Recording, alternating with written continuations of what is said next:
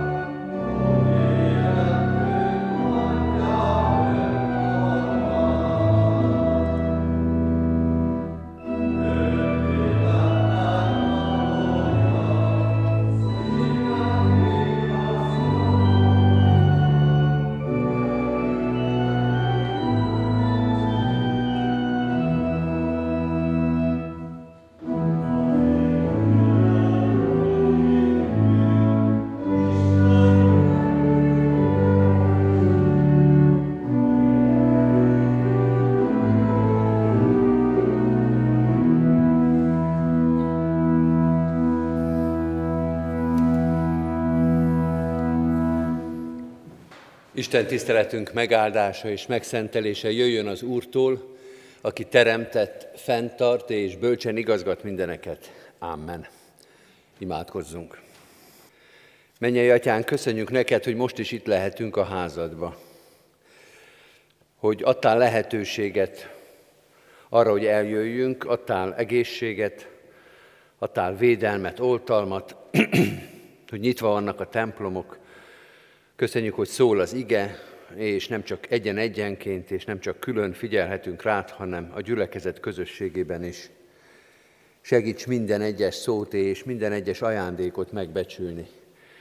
Hiszen éppen a körülöttünk lévő világ mutatja, hogy egyik sem magától értődő, hogy bármitől meg lehet fosztani minket, hogy a körülmények, a helyzet, a körülöttünk lévő világ, vagy a bennünk lévő problémák mind-mind megakadályozhatnak abba, hogy veled találkozzunk. De íme most megint itt vagyunk és figyelünk rád. Köszönjük az ünnepet, amelynek a fénye, az öröme még itt van a szívünkben. Köszönjük, hogy a hétköznapokra is tovább viszed a jelenlétedet, a kegyelmedet, hogy nem csak egy évben egyszer, egy ünnepben egyszer, hanem újra és újra megszólalsz. Add, hogy mi is újra és újra figyeljünk rád, nem csak egy évben egyszer, nem csak egy ünnepbe egyszer, hanem újra és újra, hétköznapokon is, a szürke, eseménytelen időszakokban épp úgy, mint a problémák, a krízisek közepette, örömben és bánatban, háladásban és próbatételben egyaránt, hadd legyen az első az, hogy rád figyelünk. Tégy most minket tehát figyelmessé, elcsendesedetté, kíváncsivá, nyitottá a Te igéd előtt, Tégy minket tisztává az igéd befogadására, hogy tisztán, jó lelkiismerettel, örömmel oda tudjunk figyelni rád. A problémáink, a bajaink, a félelmeink, a szorongásaink, az elrontott dolgaink, minden, ami olyan kaotikus, olyan nehéz, olyan viszkózus tud lenni az életünkbe, az most mind ne számítson, csak az, hogy te itt vagy, hogy te szólsz, hogy neked van mondani valód, így a gyülekezetnek és egyen-egyenként is, itt személyesen, vagy az interneten keresztül, bármiféle módon, csak szólalj meg, és vezess minket. Jézusért az emberélet Úrért, aki átérezte, megmutatta, mennyire fontos számára a mi életünk, aki vállalta a mi sorsunkat, emberi létünket, ő érte kérünk most is, taníts minket és vezes. Amen. Kedves testvérek, Isten igéjét olvasom Lukács evangéliumának a második részéből, az első 14 verset. Azt a bibliai szakaszt, amelyet az ünnepen többször olvastunk, hiszen a legismertebb karácsonyi történet. Ebből olvasok most 14 verset, és újra fogom olvasni a 12. verset, amiről majd maga az igehirdetés szól. A bibliai szakaszt és annak magyarázatát ülve hallgassuk meg. Lukács evangéliumában tehát a második rész első 14 versében így szól Isten igéje. Történt pedig azokban a napokban, hogy Augustus császár rendeletet adott ki, írják össze az egész földet. Ez az első összeírás akkor történt, amikor Szíriában Cirénius volt a helytartó. Elment tehát mindenki a maga városába, hogy összeírják. Felment József is, a galileai Názáretből a júdeai Betlehembe, jegyesével, Máriával együtt, aki áldott állapotban volt. Amíg ott voltak, eljött szülésének ideje, és megszülte elsőszülött fiát, bepójálta és a jászolba fektette, mivel a szálláson nem volt számukra hely. Pásztorok tanyáztak azon a vidéken a szabad ég alatt, és őrködtek éjszaka a nyájuk mellett. És az Úr angyala megjelent nekik, körülragyogta őket az Úr dicsősége, és nagy félelem vett erőt rajtuk. Az angyal pedig ezt mondta nekik, ne féljetek, mert íme hirdetek nektek nagy örömet, amely az egész népnek öröme lesz. Üdvözítő született ma nektek, az Úr Krisztus a Dávid városában. A jel pedig ez lesz számotokra, találtok egy kisgyermeket, aki bepójálva fekszik a jászolban. És hirtelen mennyei seregek sokasága jelent meg az angyallal, akik dicsérték az Istent, és ezt mondták, dicsőség a magasságban Istennek, és a földön békesség, és az emberekhez jó akarat. A 12. vers mai igehirdetésünk alapigéje így hangzik, a jel pedig ez lesz számotokra, találtok egy kisgyermeket, aki bepójálva fekszik a jászolban. Kedves testvérek, kifelé megyünk a karácsonyból, december 27-e van, de ismét itt vagyunk a templomban, nem azért, mert karácsonyi Isten tiszteletet tartunk, bár vannak olyan magyar református területek, ahol a nagy ünnepek, háromnapos ünnepek, és 25-én, 26-án, 27-én is karácsonyi istentiszteletek vannak. Itt a mi tájinkunkon nem, ez nem szokás már, de 27-e vasárnapra esik, hozzáadódik a karácsonyi ünnephez tulajdonképpen még egy Isten tiszteleti nap. Úgyhogy a mai ige hirdetés is, hát tulajdonképpen ugyanúgy kivezet egy kicsit a karácsonyból, a karácsonyi történetet olvassuk, olyan mondatot emelünk ki, ami nagyon is hozzá tartozik a karácsonyhoz, de már egy kicsit tovább vezet minket. Maga a téma is egy picit olyan oldaltéma lesz, egy kicsit olyan filozófikus gondolatmenet lesz, de nem csak a karácsonyról és nem az üdvözítő megszületéséről szól, hanem egy kicsit tágabb értelemben tanít minket Isten igényére, Isten útjának a követésére. Az, hogy filozófikus lesz az ige hirdetés, az inkább csak néhány kifejezésben merül ki, reménységem szerint, és nem lesz érthetetlen és lila ködös a, az ige hirdetés, de ami itt középpontban van állítva a jel, az mégiscsak egy filozófiai gondolatot igényel, hogy mit ért a Szentírás, és mit ért általában a bibliai gondolkodás és az emberi gondolkodás a jelről. Tulajdonképpen nem is egy dolgot, hanem három dolgot kell itt látni, általában is, filozófiailag, és itt a bibliai szövegben is. Az, az a három dolog, amelyen elindulunk a megértésben, a jel, a jelzett dolog és a megegyezés lesz. Mert így működik a jel. A jel az egy leegyszerűsített információ, amely túlmutat önmagán, nem azonos a jelzett dologgal, de megérthető, mert előzőleg megegyeztünk a megértésében. Na ez volt a filozófiai rész. Újra fogjuk venni, és néhány egyszerű példán rögtön be is látjuk, hogy ez mit jelent. Egy leegyszerűsített információt kap az, aki jelet kap, és a jel az nem azonos a jelzett dologgal, amire utal, mégis össze lehet kötni, hiszen előre megbeszéljük, hogy mi mit fog jelenteni. Mondom a példát.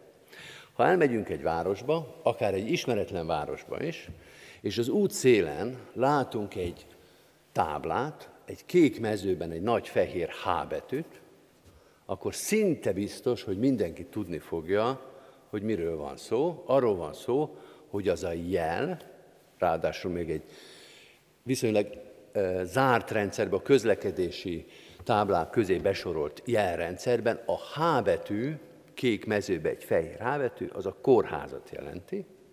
Előre megegyeztünk, előre megtanultuk, amikor a jogosítványunkat megszereztük, meg általában tudjuk, hogy a hospital, a H betű, az a, a egyébként latinból lett a, a kórház kifejezésnek a kezdő betűje, és működik rögtön a rendszer, nem azt gondolja senki, nem gondolja azt senki, hogy itt most az ABC betűi lesznek valahogy felsorolva, majd biztos lesz egy Z betű is, meg biztos lesz majd egy C betű is, most éppen a H-val találkoztunk, hanem rögtön mindenki tudja, hogy a H az egy kórházat jelent. És ha valaki rosszul van, és hogyha orvosi ellátásra van szükségünk, azt is tudjuk, hogy nem a táblához kell oda menni, mert nem a tábla fog meggyógyítani minket, az csak a jel.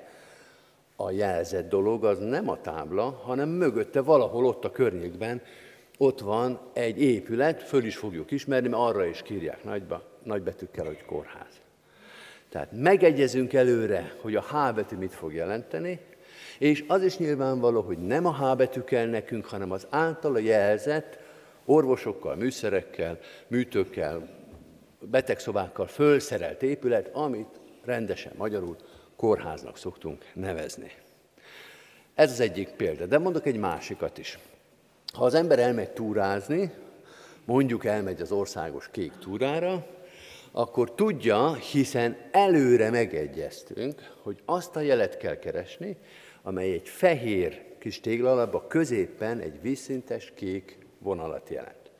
Más turista jelek is vannak, nem is csak kék, nem is csak vonal, ezt is előre leszokták írni, a térképen beszokták jelezni, hogy a piros kör az melyik utat fogja bejárni, a zöld háromszög az melyik utat fogja bejárni. A kék vízszintes vonal, ez Magyarországon egyetem, ez a kék túra, elindul Észak-Magyarországról, valahonnan onnan Füzér környékéről, föntről, Hollóházáról egész pontosan, és elmegy egészen a kőszegi kilátóig. És mindenki tudja, hogy ezt a jelet kell követni, amikor megy az úton. Nem magát a jelet nézzük, az a kis jel, az a kis kék csik a fehér mezőben, az tulajdonképpen senkinek nem érdekes. A túrát keressük, azt az útvonalat, ahol menni kell.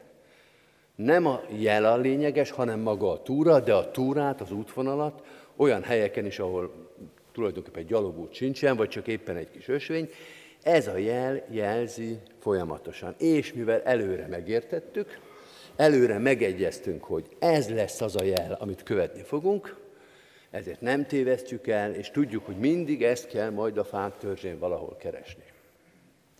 Ezek azok a jelek és jelzett dolgok, amelyek azért működnek, mert előre megegyeztünk, és tudjuk már, mikor meglátjuk a jelet, hogy mit fog majd jelenteni. De az is jel, amely önmagában hordozza az információt, és ott helyben meg kell tudni fejteni. Például, ha oda megyünk egy bolthoz, egy üzlethez, és van rajta egy tábla, amin azt látjuk, hogy H kötőjel P egyenlő 8-tól 16-ig. Ebben nem egyeztük meg előre, de meg tudjuk fejteni, hétfőtől péntekig, 8-tól 4-ig, 16 óráig van nyitva. Nem magyaráztuk el előre, de hát meg tudjuk fejteni körülbelül ezt a jelet, a hától pég, egy bolton, még esetleg oda is van írva, hogy nyitva tartás, nem jelent gondot, még egy külföldinek, még egy idegennek se, hogy ez körülbelül azt jelenti, hogy akkor mikor van nyitva az az üzlet. Hát kedves testvérek, ennyi volt a filozófia, így működik ez a dolog, és ezt azért érdemes megérteni, mert maga a Szentírás, sőt, maga az angyal azt mondja, most ezt a gondolatmenetet fogjuk követni. Jelet fogtok kapni. Tehát visszatérünk a karácsonyi történethez, és ott kellene újra ezt végigjárni, hogy mi volt a jelzett dolog, mi volt a jel, mi volt a megegyezés, és mi volt az, amit helybe kellett megérteni. A jelzett dolog, olvasom a Szentírásból, a 11. versben le van írva, azt mondja az angyal, üdvözítő született ma nektek az Úr Krisztus a Dávid városában. Ez a jelzett dolog, ez a lényeg. Ezt keressük. Ha egyszerűbben akarom fogalmazni, azt mondja, a megígért, üdvözítő messiás eljött. Ez az információ. Ezt kell nektek megérteni. De, folytatja az angyal, ez lesz számotokra a jel. Jelet adok erről, és ez a jel nem csak a kisgyermek, hanem, megint olvassuk végig, amit az angyal mond, a jel pedig ez lesz számotokra, találtuk egy kisgyermeket, aki bepolyálva fekszik a jászolban. Ez az egész a jel. Egy jászolba fektetett kisgyermek, akit meg lehet találni. Ez a jel. És most jön a megértés. Az angyal előre megmondja. Azt mondja, ez lesz a jel számotokra. Nektek, akinek elmondom, azok érteni fognak ebből. Mások nem értik. Lehet, hogy mások is látják a jászóba fektetett kisgyermeket, de nem fogják érteni. Azt fogják érteni, hogy egy számkivetett szegény, a társadalom margójára szorult kisgyermek.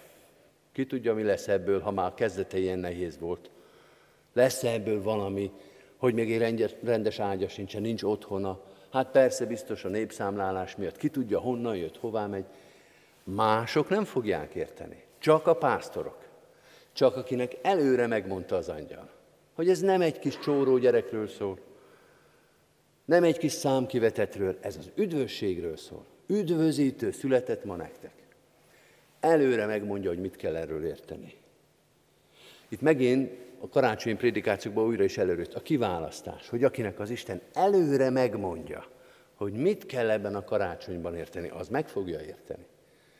Hiszen előre megegyezünk, hogy a jel az egy jelzett dologra vonatkozik. Mi a jelzett dolog? Az üdvösség. Ez a karácsonyi történet az üdvösségről szól, és ti, akik megtaláljátok ezt a kis jelet, ezt a kis gyermeket, aki nem ágyba fekszik, nem az otthonába fekszik, hanem egy jászóba fekszik, és meg is található, erről is volt szó, szóval ott van Betlehemben, ma született, biztos meg fogjátok találni. Ez a megtalálható kis jel, ez utal az üdvösségre. Ez az, amit az Isten el akar mondani. Ez az, amit el akar juttatni. A kiválasztás az azért fontos, mert ezzel, e, erről a, vagy emiatt a, az előzetes információ miatt lehet megérteni, amit az angyal elmond. Biztos ismerjük azokat a humoros jeleneteket, ez minden e, paródiában elő szokott jönni, amikor a jelszó, megint egy példa, az egyik ember számára ismert, a másik számára nem. És az egyik mondja a jelszót, valami teljesen közömbös dolgot, kalap, nagymama, bármi. És a másik, mivel nem tudja, hogy ez egy jelszó, hogy ennek jelentése van, csak néz, nem érti, hogy miről van szó. Hogy jön ide most a nagymama? Hogy jön ide most a kalap? Mert nem tudja, hogy ez előre mit fog jelenteni, hogy mibe egyeztek meg. Kedves testvérek, a keresztény üzenet az sokszor így működik.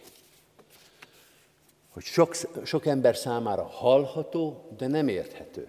Mert nem tudja, hogy mit kell érteni alatta mert az angyal még neki nem mondta el, hogy a jászóba fekvő kisgyermek az az üdvösséget jelenti. Az nem a szeretet ünnepe, az nem a családnak az ünnepe, az nem az ajándékozásnak az ünnepe, az nem a cukiságnak az ünnepe, az az üdvösségnek az ünnepe. Na de hát hogyan lehetne egy gyerekből kikövetkeztetni? Hogyan lehetne az előzetes információ nélkül ezt megérteni? Ahhoz, hogy a karácsony hasson, hogy működjön, hogy az információ megérkezzen, ahhoz először az Istennek el kell magyarázni, az Istennek ki kell szivárogtatni ezt az információt, hogy mit fogtok majd abból megérteni, amit egyébként mindenki láthat. Tehát az első dolog, amit itt meglátunk, hogy van egy jel, egy kisgyermek a jászolban, és van mögötte, így is mondhatnánk, hogy van előtte egy információ, az, hogy ez az üdvösségről szól, és akinek az Úristen ezt elmondja, az meg is fogja érteni. A pásztorok megértették. A pásztorokon látszik, hogy össze tudták kötni ezt a kettőt. Hogy üdvösség és kisgyermek. Mert nekik az Úristen először megmondta. Mert nekik az Úristen először föloldotta ezt a kódot. Megjegyzem, a pásztorokra valószínűleg nem vonatkozott, mert nem valószínűleg nagyon írás tudó emberek voltak, de mások is kapizsgálhatták volna ezt az információt. Gyorsan előre lapozunk az Ézsaiás 7-be, Ézsaiás profitának a hetedik könyvében ezt olvassuk. Ezután itt szólt az Úr Aházhoz, kéri jelet Istentől az Úrtól, akár lentről a mélyből, akár fentről a magasból. De Aház így válaszolt, nem kérek, nem kísértem az urat. Ekkor ezt mondta Ézsaiás, halljátok meg Dávid háza. Nem elég, hogy embereket fárasztatok, még isteneteket is fárasztjátok? Ezért maga az Úr fog nektek jelet adni, íme egy fiatalasszony teherben van, és fiút fog szülni, akit Immanuelnek neveznek. Ha hozzáteszük ehhez a történethez ezt a régi-régi Ézsaiási proféciát, akkor az lehet az érzésünk, hogy azért az Úristen újra és újra már jelezte előre, hogy mit kell majd megérteni. Hogy nem a betlehemi éjszakában lebbenti föl először ezt a titkot. Hogyha valaki jártas az írásokba, ha valaki már sokat olvasta az Isten igéjét, akkor összeállhatnak a képek szép lassan, hogy amikor megjelenik a jel, ez a mások számára érthetetlen kis gesztus, akkor azt mit is kell az alatt érteni? Szóval megvan itt a jelzett dolog, az üdvösség, ez a nagy isteni üzenet, és megvan a jel, ami alapján erre rájöhetünk. De tovább mehetünk, mert feltetjük a kérdést, tegyük is fel, mi sikerült az Úristennek itt ebben a történetben? Mit végzett el az Úristen? Mi az, amit átadott a pásztoroknak? Először röviden arról szeretnék beszélni, hogy mit nem tett meg az Úristen. Nehogy összetévesszük, mert mi már utólag nézzük ezt a történetet. Az üdvösségről beszél, de itt most nem az üdvösséghez érkeznek el a pásztorok. Az üdvözítőről beszél, és tulajdonképpen az üdvözítő jászolánál fognak állni, Jézus Krisztusnál, de most még nem az üdvösségről van szó, az majd 33 évvel később lesz. Az majd, amikor ez a kisdet fölne, fölnő, akkor fog megtörténni.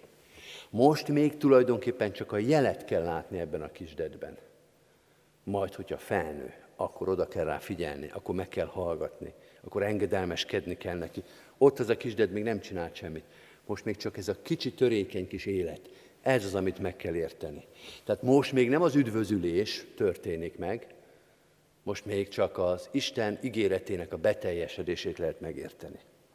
Szóval még most nem az üdvösséget végezte el, akármennyire is az üdvözítő van ott a jászolban.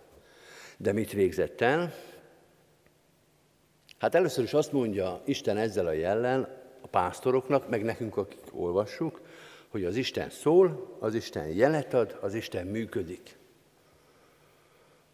Hogy a pásztoroknak nem magukban kell kitalálni, hogy mit is akarhat az Úristen hogy van kommunikáció Isten és ember között. A régiek még emlékeznek erre a kifejezésre, a régiek alatt a mondjuk 30 évnél idősebbeket értem már, amikor megláttunk egy telefont, és fölvettük, és meghallgattuk, hogy működik-e, van-e benne hang. Ma már a mobiltelefonok nem így működnek, de volt olyan, hogy az ember látott egy telefont, fölvette, és teljesen süket volt, és tudta, hogy azzal a telefonnal nem sokra fog menni. Nincs benne működés, nincs benne élet. Van-e vonal, vagy nincs? Azt egy mozdulattal meghallgattuk.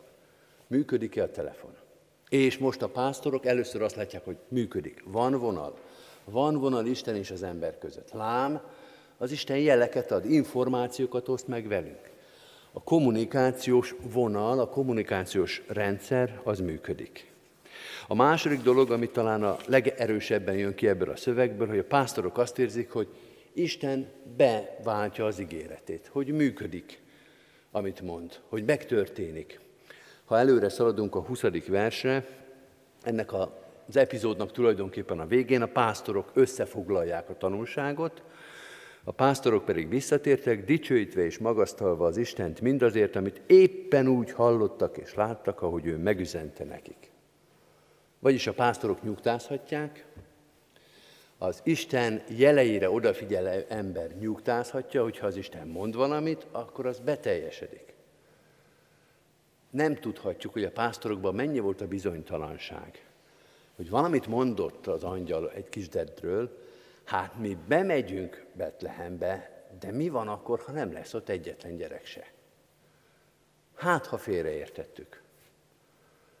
Hát, ha ezt másképp kellett érteni, vagy hát, ha ez csak egy vicc, hogy az Úristen becsapott minket. Oda megyünk, föltúrjuk az egész várost, és egyetlen újszülöttet se fogunk találkozni. Akkor mi van? De nem ez történt, kedves testvérek. Hanem a pásztorok akármennyire is mondjuk, hogy csak egy százalékban. Volt bennük egy bizonytalanság, hogy mi van akkor, ha nem igaz ez az egész?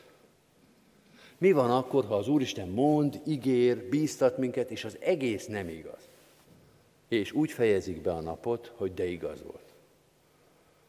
Egy kicsit furcsa volt, egy kicsit hihetetlen volt, hogy a gyereket a jászolba fogjuk megtalálni, de tényleg ott volt.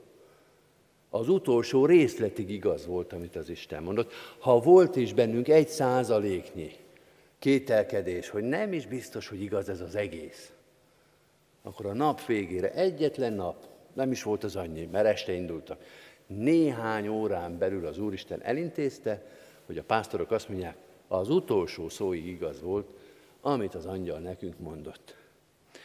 Ez fontos dolog, hogy ez a bizalom megerősödjön bennünk, és a jelnek tulajdonképpen ez a nagy funkciója, hogy mindig bízhatsz abban, hogy a jel az a jelzett dolgot azt valóban jelzi. Hogy mindig bízhatsz abban, hogyha mész a kék túrán, és mindig látod azt a kék kis vízszintes vonalat, akkor el fogsz jutni a megígért célhoz. És az nem történhet meg, A, hogy nem lesz jel, mész, és egyszer csak elfogy a jel, és nem tud merre kell menni. B, nem történhet meg, hogy azt mondják, hogy hollóházáról átérsz majd füzérre, és kiderül, hogy valami egészen más irányba vitt. Hogy becsapott téged a jeladó, hogy játszott veled, hanem hogyha azt mondta, hogy innen oda, akkor onnan oda fog menni. És ez fontos lesz, mert van itt egy harmadik dolog is, és ez a jászol dolog. Hogy mi már úgy megszoktuk, nem is tudjuk elképzelni másképpen. A kis Jézus mind aki jászolba fekszik, de azért a pásztoroknak ez egy érdekes, új információ lehetett. A gyerekek nem jászolva feküdnek. Az újszülöttet nem jászolba szoktuk tenni. Itt valami új dolog lesz. Az Úristennek a terve, az Úristennek a, a története az a megszokottól eltérő lesz. Valami, ami nem az emberi gondolkodás szerint működik. Hát lássuk meg, hogy tényleg úgy lesz-e, úgy lett. De fölhívja a pásztorok figyelmét, hogy nem rutinból vezetni. Nem az emberi meggondolások szerint menni, ahogy annak lenni kell, mert nem úgy lesz, ahogy lenni kell. Nem lehet egy gyereket az állatok közé vinni. És mégis megtörténik. Arra nincs magyarázat, hogy ezt a kisgyermeket miért nem fogadta be valaki. De megtörtént. Ha az Isten útján megyünk, mondja ez a dolog, akkor szükséges egy útközbeni figyelem, hogy az Úristen néha olyan kanyarokat vesz, olyan irányba viszi a történetet, amit mi nem gondolnánk. Megint most már ez egy ilyen kéktúrás prédikáció lesz. Emlékszem, hogy akkor mi mentünk, akkor is volt egy olyan út, ahol a betonúton kellett menni. Egy szép erdős területen mentünk a betonúton, és már előre figyelmeztettek, hogy vigyázzunk, mert le fog térni a kék túra, és sokan nem veszik észre, és mennek a betonúton, ahol kényelmes, ahol szép, ahol jó, ahol nem annyira fárasztó, pedig le kellett volna térni, mert a jel nem arra ment. Csak az ember látja előre a szép betonszallagot, nem betolt, hanem beton aszfalt, tehát látja az utat az erdőbe, azt gondolja, hogy tudom, hogy arra kell menni, hiszen látszik messziről. És nem figyel a jelre, ami letereli őt egy kanyarnál. És itt ez a jászol történet, ez pont erről szól. A pásztoroknak is lehetett elképzelése arra, hogy milyen a világ megváltója. Nekünk is van, a mai embernek is. Nézzük meg a különböző fantasztikus filmeket. Kik mentik meg a világot? Milyenek azok, akik a világot megmentik? Erősek, gyorsak, sebezhetetlenek, szuper képességeik vannak, becsapják a környezetüket, mást mutatnak, mint ami bennük van, tele vannak az ilyen műsorok világ megváltókkal, ami ennek az ember képzeli a világ megváltót. És ehelyett találunk egy kisgyermeket, és még őt is a jászolba. Itt valami nagyon másképpen működik, mint ahogy az ember gondolná. Ezért kell, mondja ez a történet, odafigyelni az Úristenhez. Ne próbáld meg kitalálni, hogy az Úristen hogy hogy fogja vinni a történetet. Ne próbáld meg kitalálni, hogy az Úristen hogyan működik. Mert lesz előtted egy példa, egy szépen leaszfaltozott, egyszerű, jól megérthető, jól belátható dolog, de az az emberi gondolkodás. Úgy mennél te, de az Úristen nem arra viszi a jelet. Vagyis azt mondja ez a történet, rögtön az első jel, jelzett dolog megértésénél, hogy Isten ad jelet, működik, beszél hozzá, de nagyon oda kell rá figyelni, nagyon bízni kell benne. Amikor egyszer csak azt veszed észre, hogy nem is arra vezet, amerre te gondoltad. De mivel előre megegyeztetek, de mivel előre az Úristen elmondta, hogy mit kell megérteni ebből, nyugodtan bízhatsz benne. Mert a nap végére, a történet végére ugyanaz a jó érzés lesz benned, mint a pásztorokban, hogy igaza volt az Úristennek. Ki hitte volna? Ki tudott volna ilyet kitalálni? Mint amit az Úristen kitalált. És mégiscsak az lett, amit ő mondott. Mégiscsak úgy lett. Mégiscsak ugyanazok azok a kanyarok lettek, amiket ő beletervezett. Kedves testvérek, el kell búcsúznunk most ezektől a pásztoroktól, mind ahogy a karácsony szép lassan a hátunk mögött van, nem tudjuk igazából, hogy mi lett velük. Az utolsó kép az, amit felolvastunk a 20. versben, hogy örülnek, tényleg úgy lett, mindent láttak, minden pontos úgy volt, megelégedett, jó érzéssel mennek haza ebből a karácsonyi történetből. De azt nem tudjuk, hogy aztán mi lett az Isten kapcsolatukkal. Hogy kaptak-e még jelet, vagy elindultak-e még a jelek után. Ott voltak-e 30 évvel később a hegyi beszédet hallgatva, amikor az a kisded felnőtt emberként már tanította őket. Ott voltak-e mondjuk az 5000 ember megvendégelésénél, amikor ugyanennek a kisdednek igaza lett, és elég volt az öt kenyér és a két hal. Ott voltak-e a nagypénteki keresztnél, ott voltak-e a húsvéti feltámadásnál. Ezeket nem tudjuk, csak reménykedhetünk abba, hogy hát, ha nem ez volt az egyetlen Isten élmény az életükbe. Hogy egyszer, néhány órára, azon a karácsony estén, egyszer az Úristen meglátogatta őket, mondott valamit, igaz lett, aztán vége az egésznek. Hát, ha nem csak egy karácsonyunk volt. Hát, ha nem csak egy találkozás az Úristennel. Mind ahogy ezt mondja nekünk is, ez az ige, hogy ugye nem csak egy karácsony van egy évben. Amikor egyszer mond valamit az Isten, tulajdonképpen igaza is van, de aztán semmi, aztán nincs következmény, aztán nincs újabb történet, aztán esetleg még egyszer a következő karácsonykor megint igaza lesz az Úristennek. Hanem azt mondja, hogy tessék nagyon odafigyelni, mert nem csak hollóházán és kőszegen van jel a kék turán, hanem folyamatosan 5-6 száz méterenként ott van a jel, minden nap mond valamit. Minden nap igaza van, minden nap úgy lehet befejezni, hogy tényleg az lett, amit ő mondott.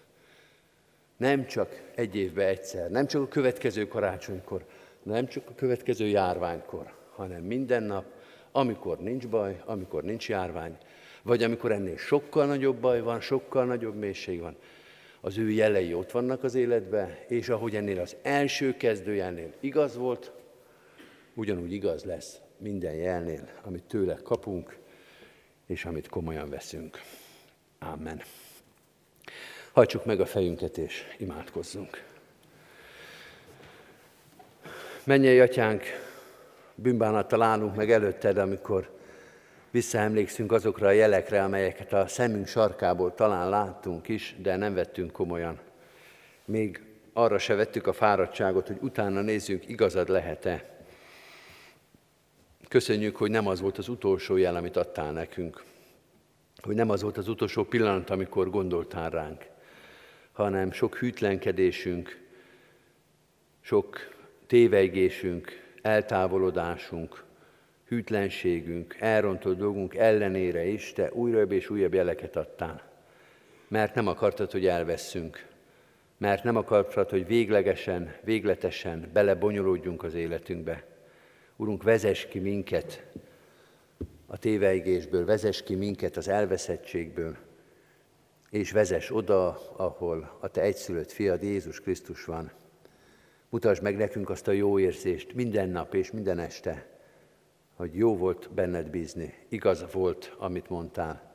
Még ha meglepő is volt, még ha mi más felé mentünk volna is, még ha nehezen hittük is, hogy igaz lesz, amit mondasz, de szóról szóra, pontról pontra, lépésről lépésre, az volt a jó, amit te elénk beadtál. Így bízzuk rád az életünket. Adj nekünk jelet, ma is, holnap is, holnap után is, hogy minden napunkat és minden lépésünket abban a hitben és bizonyosságban tehessük meg, hogy melletted vagyunk, hogy téged követünk, hogy neked gondod van ránk, hogy ez a világ a tied, te jelölöd ki az utakat, te teszed egyértelművé, hogy mit kell megértenünk. Te gondoskodsz a megértésről is. Te egyezel meg velünk arról, hogy mit hoztál, mit ígértél, mit adtál nekünk. Köszönjük ennek a megértésnek, a veled való találkozásnak, a tanítványságnak minden ajándékát. Köszönjük azokat a dolgokat is, kérdéseket, amelyeket még nem értünk. Hiszük, Urunk, hogy az érthetetlen, a felfoghatatlan dolgok is hozzád tartoznak, hogy nálad van magyarázat, hogy van válasz arra is, amit mi nem tudtunk megfejteni, arra is, amit mi nem tudtunk elfogadni, arra is, amit nem tudunk elhordozni. Mert te hatalmas vagy, a te szíved tele van szeretettel, irgalommal, odafigyelsz ránk, látod, hogy mit tudunk és mit nem, mit bírunk és mit nem, mit hiszünk és mit nem, ismersz minket. Urunk, szólj és taníts és vezess, mert erre van szükségünk. Urunk, könyörgünk a közösségeinkért, első körben a családunkért, a szeretteinkért, a barátainkért, minden kedves testvérünkért itt és a távolban. Imádkozunk a gyülekezetünkért, az egész nagy gyülekezetért, Isten tiszteleti igei közösségekért, intézményekért, iskolákért, öreg otthonokért, minden olyan pontért, olyan közösségért, amely a Te nevedet vallja és neked szolgál. Nagy szükségünk van most a Te lelked vezetésére, bátorítására, arra, hogy a szolgálatainkat a Te kezedből fogadjuk el, és mindenhez tőled kérjünk erőt, mert az erőnk, a tudományunk, a lehetőségeink bizony végesek. Ha Te nem segítesz, ha Te nem építed a házat, akkor mi hiába fáradozunk. Urunk, legyen dicsőség neked a sok elért eredményért, a sok megkapott ajándékért, a sok megnyíló lehetőségért, Tőled kérjük az erőt és az alkalmasságot ezeknek betöltésére. Imádkozunk a városunkért, az itt élő keresztény gyülekezetekért, imádkozunk az egész társadalomért. Urunk, add, hogy a keresztény közösségek hangosan, érthetően, hitelesen tudják hirdetni az evangéliumodat ebben az időszakban különösen is, hogy minél többen vallják a Te nevedet, hogy minél többen ismerjék meg a Te üdvösségedet. Áldást kérünk országunkra, nemzetünkre, könyörgünk a körülöttünk élő népekért, nemzetekért, az egész emberiségért. Urunk, közös nyomorúságban legyen közös a reménységünk is. Te vagy a gyógyító, a szabadító, az oltalmazó, kegyelmes Urunk, Jézus Krisztusért, ami Urunkért. Amen. Egy rövid csendes percben most egyenként is vigyük oda imádságainkat Isten elé.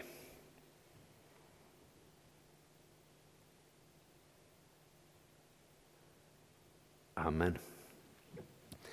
Az Úrtól tanult imádságot fennállva és együtt mondjuk el. Mi atyánk, aki a mennyekben vagy, szenteltessék meg a te neved. Jöjjön el a te országod, legyen meg a te akaratod, amint a mennyben, úgy a földön is.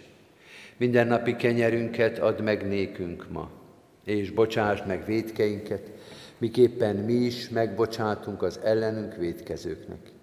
És ne vigy minket kísértésbe, de szabadíts meg a gonosztól, mert tiéd az ország, a hatalom és a dicsőség mindörökké.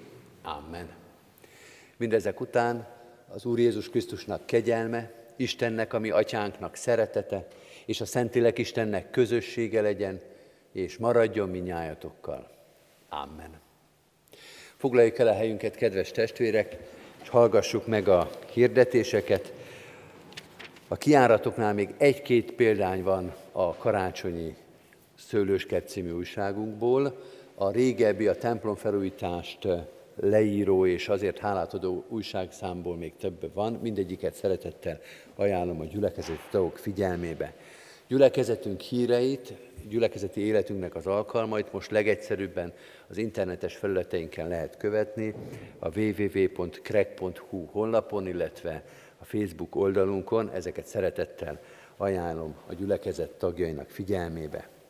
Hirdetem, hogy ma itt a templomban még három Isten tiszteletet tartunk, ebben az időszakban még tartjuk ezt a több alkalomos, alkalmas stratégiát, tehát még ma is 11-kor, 3-kor és délután 5-kor tartunk istentiszteletet, így próbáljuk azt biztosítani, hogy mindenki el tudjon jönni, senkiben ne legyen szorongás, elég távol tudunk ülni egymástól, ha megfelelő számú alkalom van, akkor mindenkinek lehetősége van biztonsággal eljönni Isten házába. Hívunk is szeretettel mindenkit, nem csak a mai napon, hanem majd december 31-én és január 1-én is. December 31-ért 31-én az óévi istentiszteletünket itt a templomban délután háromkor és délután 5 órakor tartjuk. Katonatelepen is lesz alkalom, katonatelepen 9 órakor. Január 1-én itt a templomban 9-kor és 11-kor tartunk istentiszteleteket, ezek úrvacsorás istentiszteletek lesznek, katonatelepen 9 órakor lesz alkalom. Minden évben szoktunk január 1-én presbiteri fogadást tartani, az ismert okok miatt ebben az évben erre sajnos nem kerül sor, de az úrvacsorai közösségben és istentiszteleti közösségben szeretettel hívunk és várunk mindenkit. Kérem a testvéreket, hogy hordozzák imádságban a gyászolókat. Ebben a nehéz helyzetben bizonyos sok temetés van a gyülekezetünkben. Az elmúlt héten temettük Kuklajosné Klement Ilona Edit, Szűcs Eszter, Sándor Józsefné Kara Sára, özvegy Boros Imréné Harsány Ilona Terézia, Garzó Ferenc, Koltai Klára Zsuzsanna, testvéreinket, imádkozzunk az itt maradt családtagokért, a gyászolókért. Elhunytak Almási Ferenc, 89 évet élt testvérünk, temetése 28-án hétfőn 11 óra 45-kor lesz a köztemetőben.